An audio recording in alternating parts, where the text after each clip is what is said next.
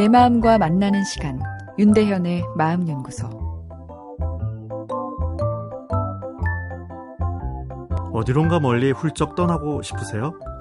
마음이 지쳐 제게 오신 50대 중년 남성이 함께 노력해 마음의 에너지를 회복하셨습니다. 감성 에너지가 충전되면 주변을 돌아볼 여유가 생깁니다.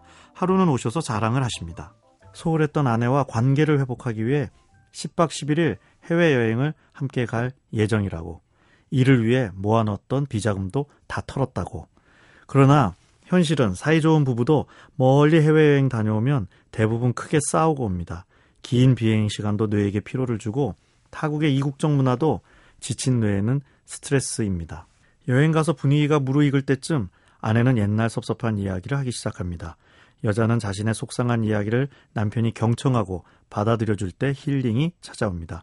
그러나 남자는 돈 들여서 여기까지 왔는데 옛날 이야기 하니 화가 납니다. 잘못하면 관계가 더 나빠집니다. 사이 안 좋은 부부는 각자 여행을 다녀온 후 대화를 나눈 것이 더 좋지 않을까 생각됩니다. 요즘 좋은 직장을 다니시는데 다 그만두고 시골에 내려가고 싶다는 분들이 적지 않게 저를 방문하십니다.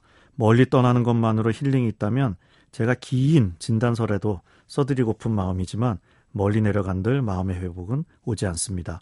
막상 다 그만두고 내려가 보면 머리가 더 복잡해지고 마음마저 불안해지기 십상입니다.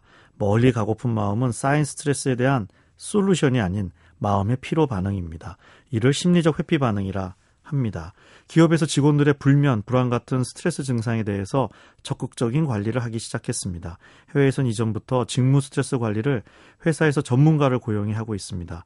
직원의 과다한 스트레스는 개인의 성취뿐 아니라 기업의 생산성에도 좋지 않은 영향을 미치기 때문이죠. 그런데 불면, 불안 같은 스트레스 증상이 좋아지고 난 뒤에도 기업 업무에 대한 몰입도가 충분히 회복되지 않는 현상이 발견되었습니다.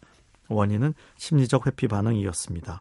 믿었던 남자에게 실현당한 여자가 이제 다시는 남자를 만나지 않을 거야라 맘먹으면 남자 때문에 힘들 일도 없겠지만 우리 뇌의 대부분이 사랑하기 위해 시스템이 구성되어 있는데 그 소중한 사랑 또한 느끼지 못하고 건조하게 인생을 살게 됩니다.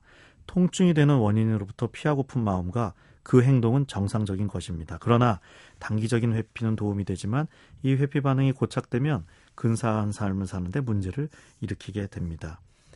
회피 반응의 치료법으로 행동 활성화라는 것이 있습니다. 과거에 행복했던 일들을 적어보고 마음은 영 하기 싫어도 다시 해보는 것입니다.